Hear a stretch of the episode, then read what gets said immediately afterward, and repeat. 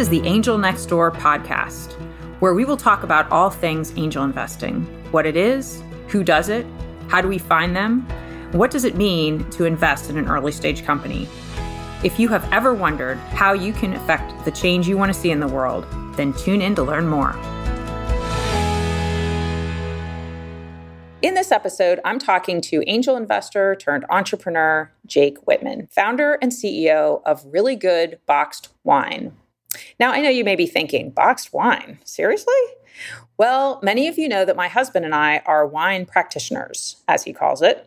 So we have tasted some good, bad, ugly, and really good wine. When I met Jake in October of 2022, I was very skeptical that any boxed wine could really be any good. So, being a little snooty patootie, I tasted his wine right in front of him while telling him I was intrigued but leery. And to my surprise, it was really good, hence the name.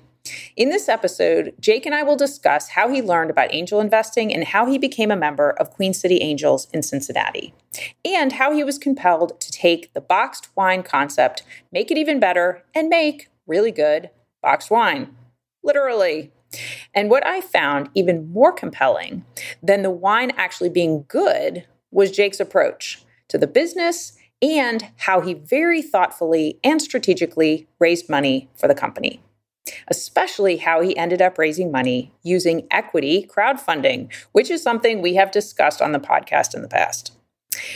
What makes really good boxed wine unique is they make their own wine they are not just repackaging somebody else's, they have varietals like Pinot Noir and Cabernet, as opposed to just red wine in a box. And they have vintages, which you do not usually see on boxed wine.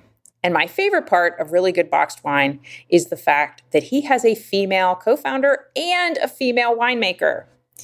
Enjoy the show and check out the show notes for a discount code that you can try it for yourself.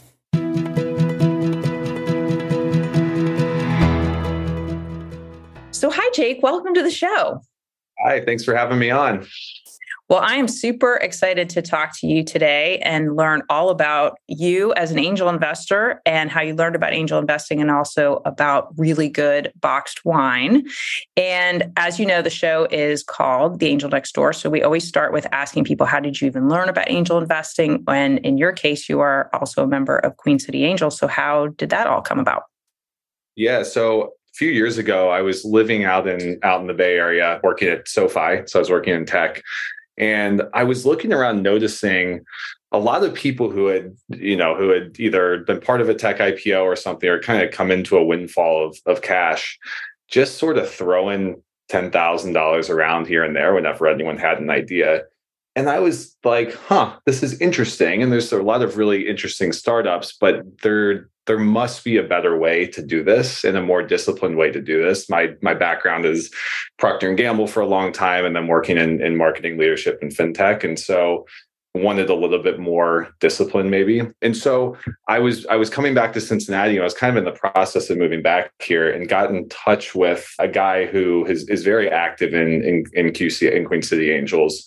And we were actually talking about something completely different. And at the end he was we just sort of got on the topic of angel investing and he told me a little bit about qca and i was there's kind of like light bulb went off i was like huh tell me more about that hmm. and before he talked about it i was like I can you send me more information about this? Like I want to I want to look at this and I might be interested in in kind of joining in. And so he sent me information about QCA and and I called up the the kind of the director of the of the organization and talked to him and and joined in. So that was about two years ago or so when when I kind of more more officially got involved with angel investing. That's so great. And so then how did you come about learning about really good boxed wine or come up with the idea or how did this call come about? completely as a as a consumer of wine. So so my original idea in leaving the Bay Area and moving back to Cincinnati was to start a search to buy a company, which is sort of a very different way of you know investing in the in, in a business than than angel. It's more of a leverage buyout kind of private equity model. But that was that was my original idea.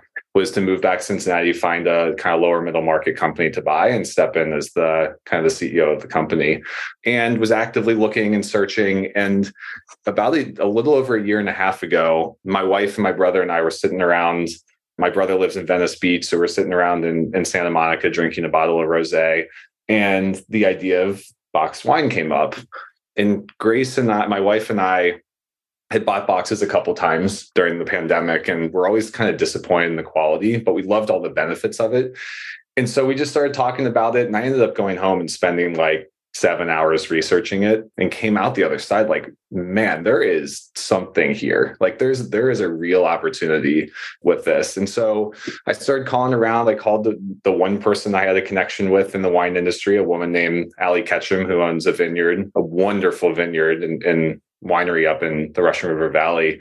And it was kind of off to the races. I started invest putting a little bit more money in, a little bit more time.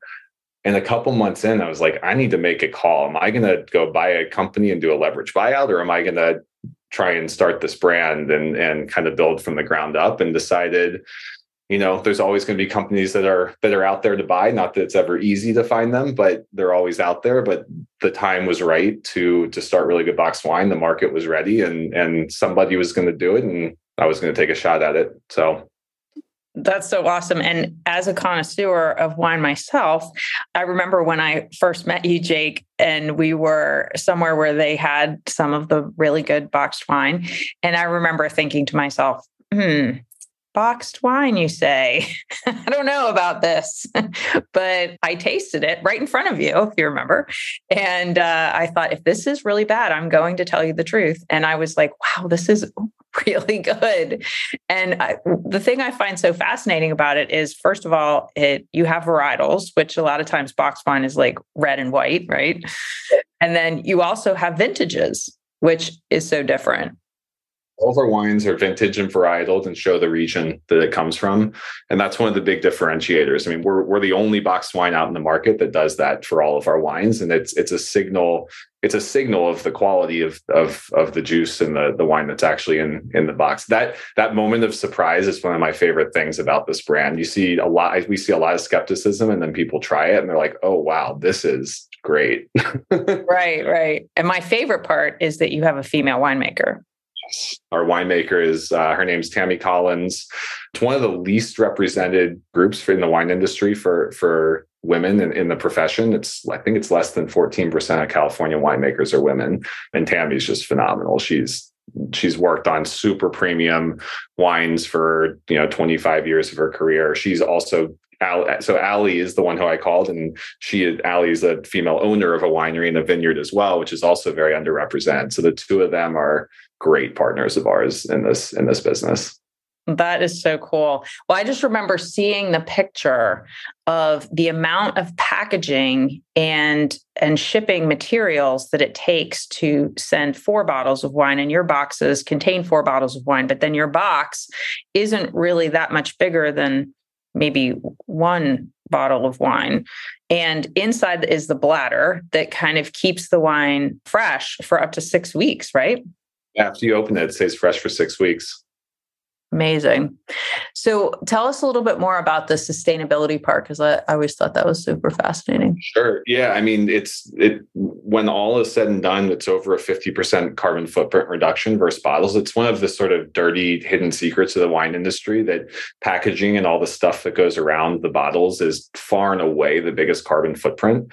So you think about so one of our boxes in the bladder inside replaces four bottles four corks, all the labels and foils, plus all of the packaging, styrofoam or cardboard that is used to protect the bottles in transit because of their, their glass, as well as when our finished product is about half the weight. And so you think about, you know, freight shipping, the cost, you know, the cost of freight shipping according to weight, we can fit about double the wine on the, the amount of the volume of wine on each pallet relative to bottles.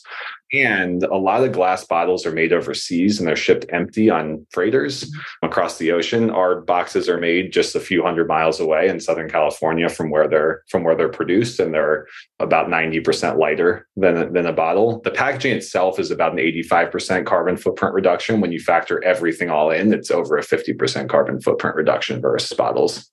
That is amazing. We're definitely going to put in the show notes since we're just talking here and people can't see a picture, but we'll definitely put a link to the picture of the four bottles and the box that it comes in versus the really good boxed wine box. And just, I mean, the visual on the difference in the size and the amount of packaging it takes for four bottles of wine in bottles and then four bottles of wine in the really good boxed wine box. is just, it's really, really amazing. You see it and you're like, oh my gosh, I can't, I can't, I almost can't believe it. It's so, it's so striking. It is. Yeah. Uh, it is. So, all right. So, one of the things we really want to dig into here, because I thought this part of the business was so fascinating, is how you went on then to raise money for the business and what were your decision points along the way? Because I know we are going to talk a lot about equity crowdfunding here, which is always a hot topic in the angel investing space. So, maybe start with like when you started to realize you needed to take on investors and how that journey happened. Yeah, I think from the very beginning, I knew to build this business in the way that I thought it could be disruptive in this, you know, massive $80 billion industry. We needed, we were going to need to raise money.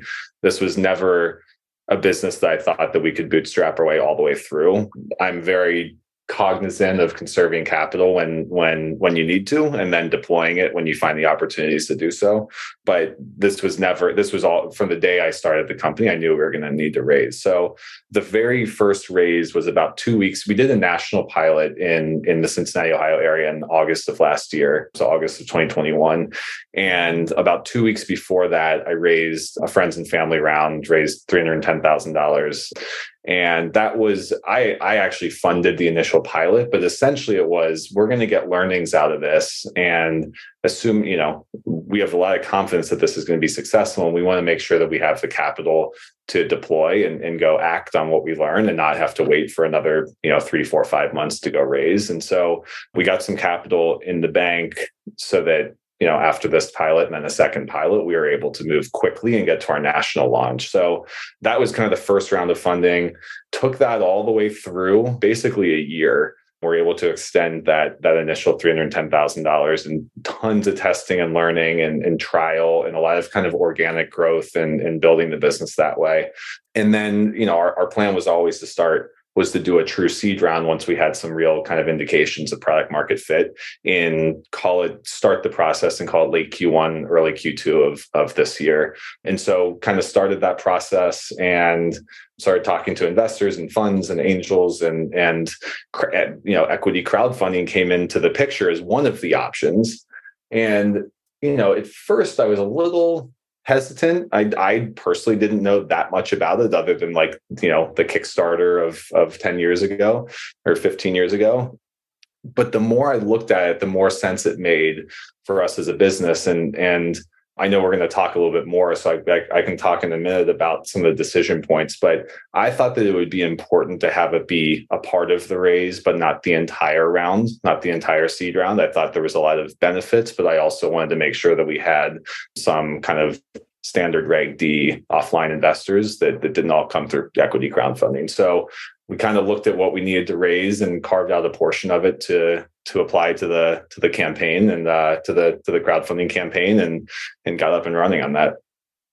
That's so cool. So before you, we get into the whole equity crowdfunding piece, when you were talking about how you were figuring out the product market fit for the actual product, like tell us a little bit about that journey. Yeah. So big fan of testing small and getting real and getting real kind of data to to look at to then you know before you spend a hundred thousand throw a hundred thousand dollars out the door i think you should test test small and, and kind of validate the idea. So did this pilot launch in august and cincinnati ohio area only very intentionally small kind of control market hand delivered a lot of them to people around the area. But when we launched i kind of built up a waiting list over the summer and we got some earned media some kind of local press in the cincinnati area. And when we launched we sold out of it in about five days. And I was oh my like, gosh. And this was August of 21? This was August of 21. Okay. And so, and I was like, wow, that that went well. And it's 60% people I didn't know. I mean, people were buying, it wasn't friends were buying it, people who didn't, who I didn't, I was like, okay, that's that that's encouraging. So then I was like, okay, but that's Cincinnati. I'm here. Some of it was, you know, I'm ex Procter and Gamble, and so we got some stories around, you know, ex P&G moves out to Silicon Valley and moves back to start a company, and we got some awareness. That's a story that really matters in Cincinnati. What matters less nationwide. And so I was like, okay, I really want to validate that this that there's real interest nationwide. So we got licensing and compliance set up to be able to do a second pilot filled another, you know, we increased production about 50% versus the first pilot run and launched that one and sold out in four days. And at that, and I think we sold to 23 states in that pilot. And I was like, okay, now, you know, we've sold a couple thousand bottles worth of wine in a week and a half. Like, I really believe now that there's something here. Let's talk to some of our customers. Let's send out some surveys. Let's learn. And what I found was we needed to completely rebuild the brand the oh my gosh.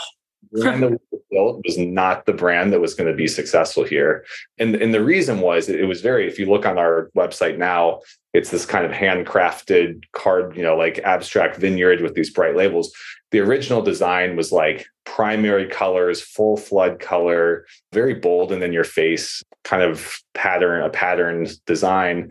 And when I heard back from everybody as well, it's fun and, mold, and bold and modern and different, but it is not premium. And our vision is to be the best box wine that exists in the United States today. And if we're going to deliver on that promise, it needs to be a premium look, tone, and feel and experience. So tore basically tore the brand down, rebuilt the re, rebuilt the packaging, rebuilt the website, kind of worked on our value, you know, value prop messaging and and relaunched it in January when we launched nationwide. Wow. I don't think I realized that you had completely changed all of the packaging.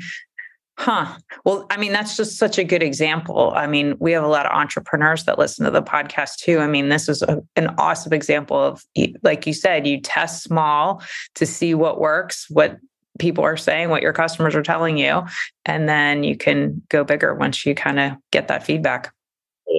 Yep.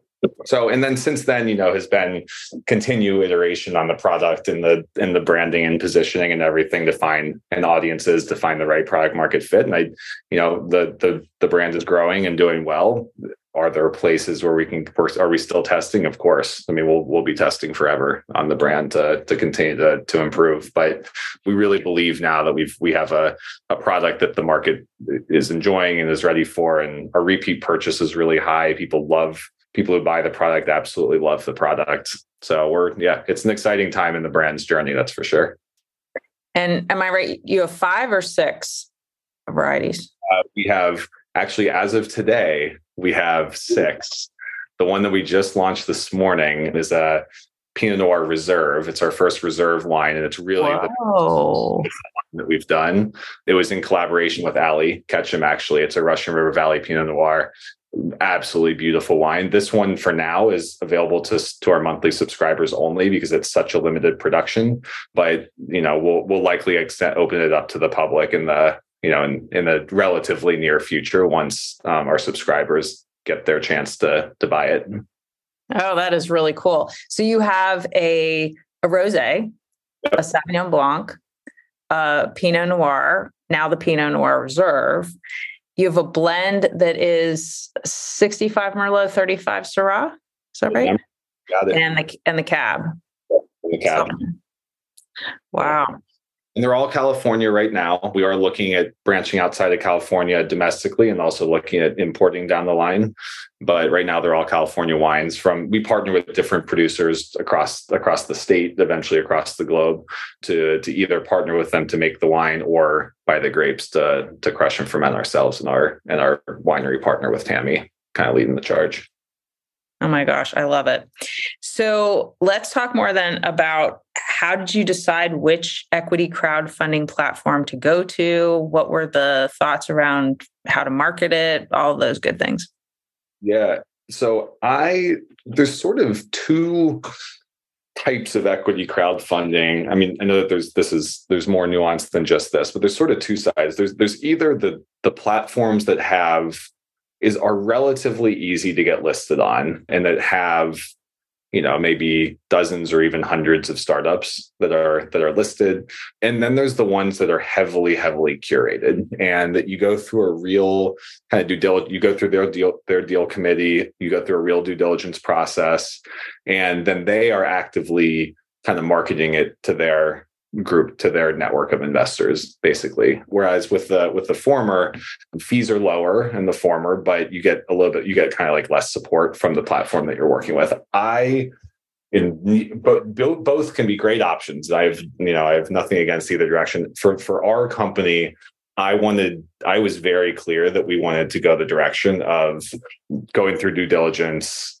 going through deal committee and having support for that organization to kind of help us reach investors. Partly because i think equity crowdfunding is becoming more and more accepted in the fundraising world but there is a little bit of a stigma still. And i thought that having that real due diligence done and, and being kind of selected by one of the the much more curated crowdfunding platforms would be helpful for for for us. And so um, we went through the process with SeedInvest, and immediately as soon as I talked to them, I I felt like it was a good fit for the for the brand. They've got a you know a network of over half a million investors. They really understood what we were building. They were excited about it, like very vocally and actively excited in a way that didn't just feel salesy, but really genuinely felt like they they were excited about being part of it. And, you know, we went through the the due process and the way, you know, you might go through due process with a fund of some kind and and then launched on the platform and had a very successful raise. We raised, you know, we raised we oversubscribed our round, I will say, by probably a pretty significant amount for what our, what our target was. So that's unbelievable. So so then tell us a little more about the when you say you went through a due diligence process with the platform, what was that like? Yeah, it was, you know, I sent my my pitch deck in and had a had an initial conversation with their with their venture team. They kind of wrote up a report and took it to their deal committee. Their deal committee reviewed. We made it through to the next round and they came back with a list of I don't know, maybe 40 or 50 questions or so that they wanted you know they want us to either provide data for or answer answers for or or whatever the question was. So we kind of went through that process and answered answered those questions. That of course sparked more questions uh, which is right this all this process works. And so those you know we had another maybe 30 questions come back out of out of those answers. And then there was a final i think a final maybe email of like hey there's a couple more things that they want to poke on. Can you answer these just kind of via email in a little bit less formal way? So we submitted all of that in kind of a report and it went back to deal committee. And they had a you know whatever cadence i don't know exactly what their cadence of meetings are but whatever the next kind of deal committee meeting that they had was they reviewed our, our application and approved us. So they there's their statement on their site is that about one percent of startups that go through the process get accepted onto the platform. So we felt like it was a good it was that alone felt like a really good sign that we were onto something that had real legs.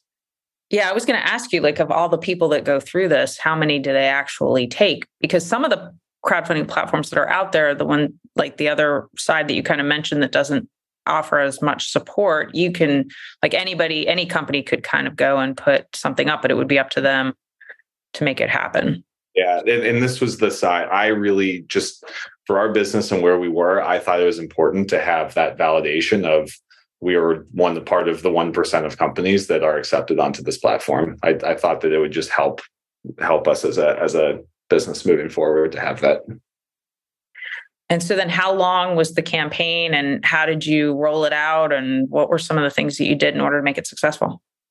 So the, the campaign ended up being, we actually shortened it a little bit. They recommended 60 days. We had some things near the end of that 60 days that we could have either, we would need to either extend it longer or make it shorter. And I actually felt like shortening it could add a little bit more of the scarcity mindset maybe of of you know if we can really get some momentum earlier making the campaign shorter might actually help. Um, yeah fomo. People yeah, FOMO rather than the thing is just you know lasting forever. So we shortened it. I think the campaign was 54 or 55 days something like that. But we you know from the beginning so SeedInvest matched us up with a they call a venture analyst, um, basically like our internal marketing support who was running the campaign from SeedInvest side. Absolutely phenomenal resource. Like I, I, I don't know if I can drop his name on the publicly on the podcast, but uh, just an incredible resource for us. He was from day one was just working hard for us to help us be successful. So we built the campaign alongside him.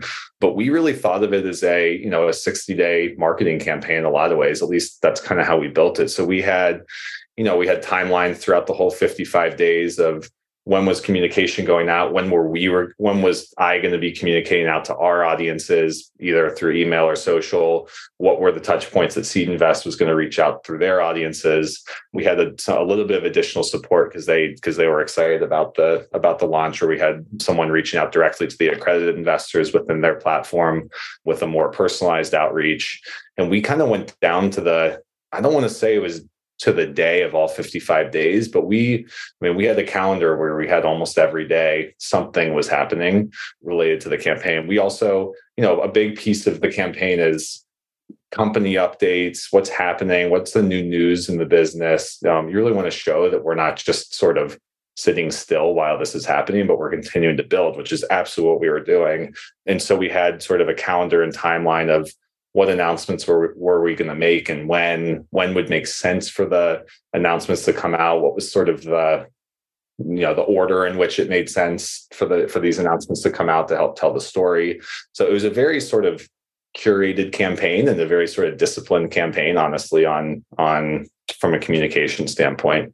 The other thing that we did was about halfway through we did so we did an early an early tier perk basically where there was an additional perk if you invested before the halfway point of the campaign which you know in the shortened campaign is only a couple like two and a half weeks in or three weeks in and so we really looked at that point as a as a critical point to get to as well and, and use that as that FOMO of hey, you know, and if you're thinking about investing, invest by this date because you get an extra, you know, an extra perk by doing so.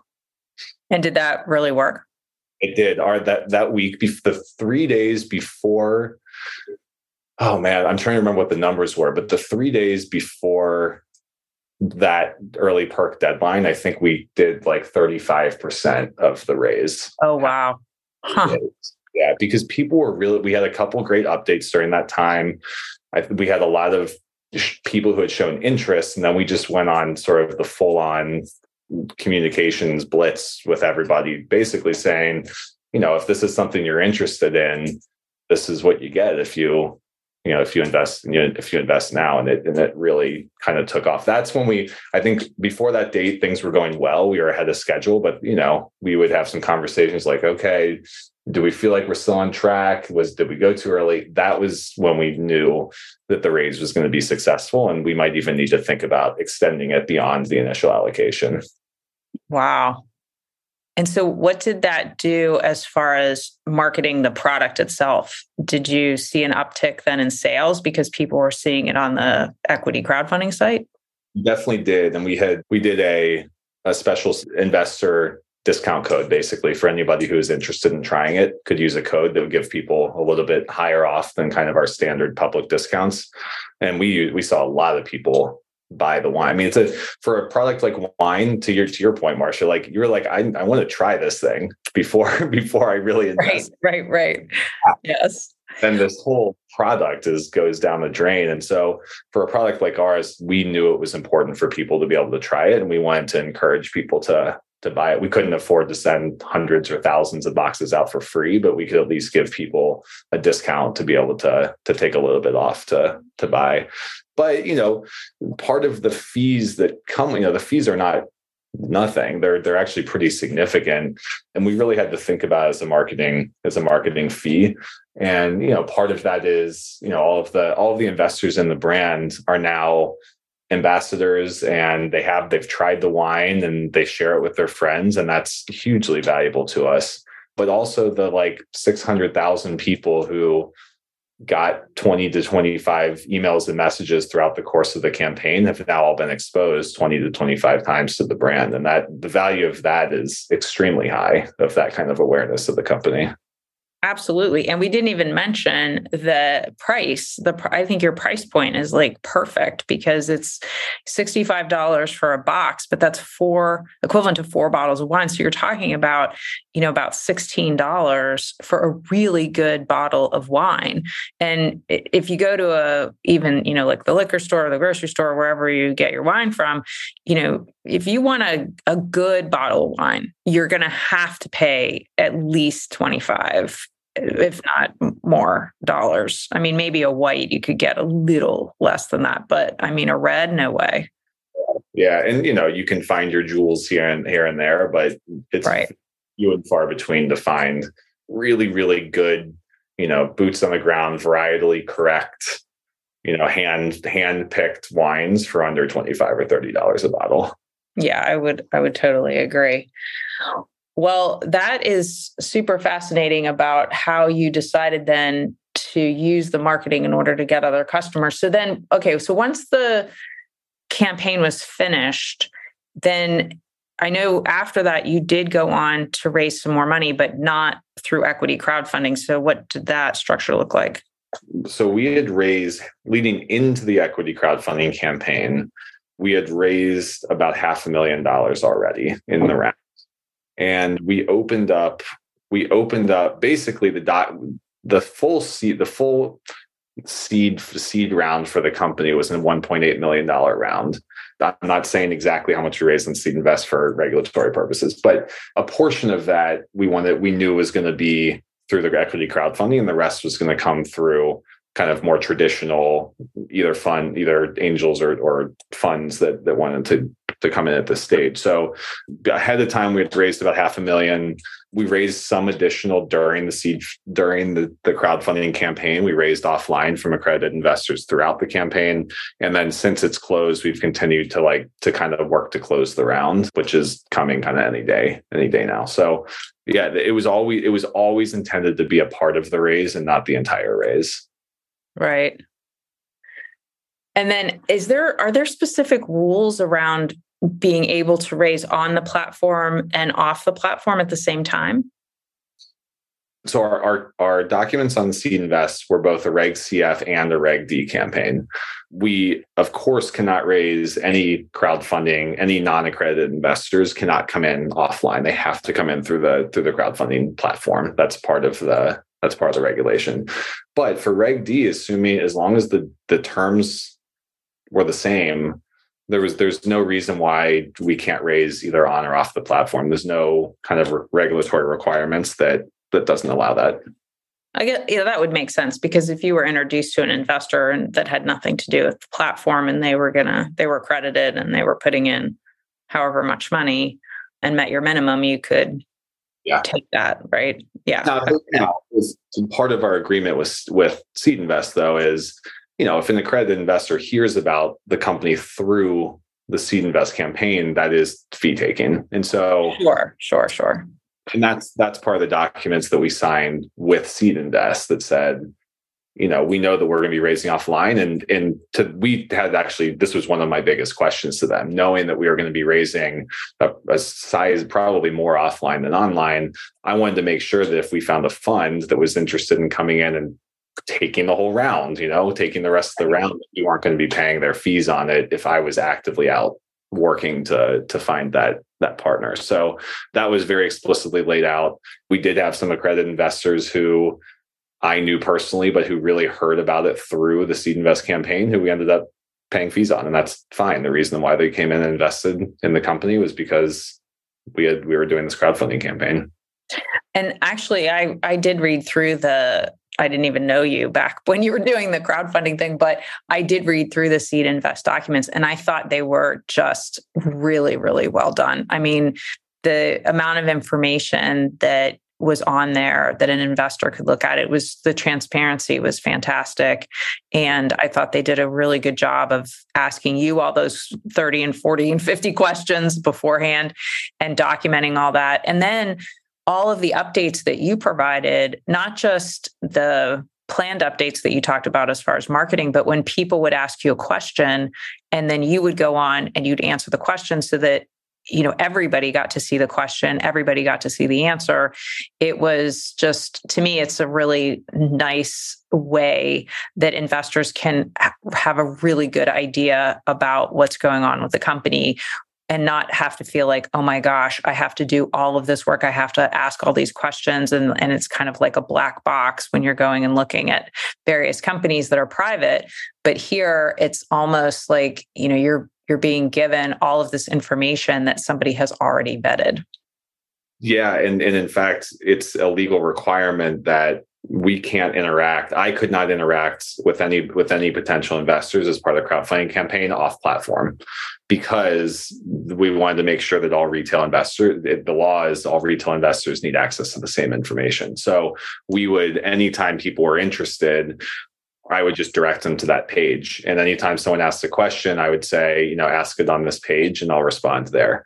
And so and that's so good. Yeah. I love that because it just makes it so that everybody is, you know, equal fair. Yeah. It was great. I was very, I was so happy that that was, I was actually very happy that that's part of the regulation because it gave me a forum to talk to people directly in a way that helped everybody. Right. And then you're not having one off conversations here, there, and everywhere. You can just be like, no, all communication has to go through there. Because in a lot of cases, uh, you know, I'm sure that there were um, people who had some of the same questions, but now you you're able to kind of field it in, you know, in various ways. So yeah, I love that. That's great.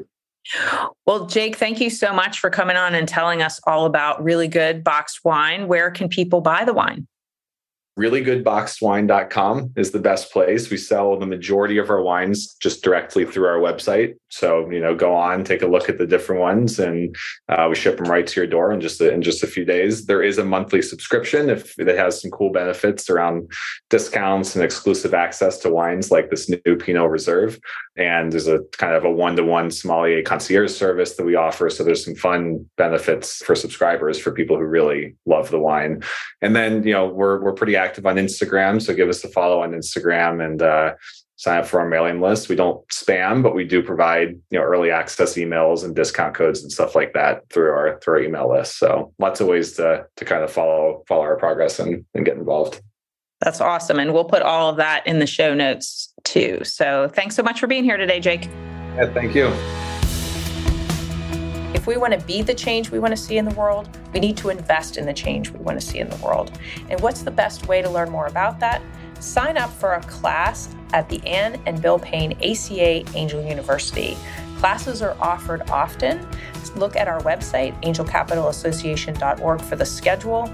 We offer everything from angel investing basics, which include fundamentals, risks, due diligence, term sheets, valuations, returns, and portfolio strategy. And we also get into a deeper dive with capitalization tables, startup boards, and exit strategies.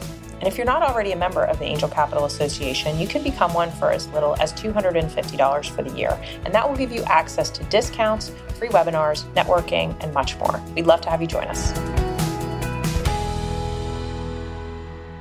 The Angel Next Door podcast is informational and not intended to serve as legal, tax, accounting, or investing advice. Our speakers and hosts are thoughtfully selected for their educational value but their opinions are their own and do not necessarily represent the views of the Angel Capital Association, and the Angel Capital Association does not specifically endorse the use of presenters' products or services. Listeners of the podcast should consult their own tax, investing, legal, or accounting advisors before making important financial decisions. All warranties, including accuracy, completeness, and suitability for specific purpose, are disclaimed.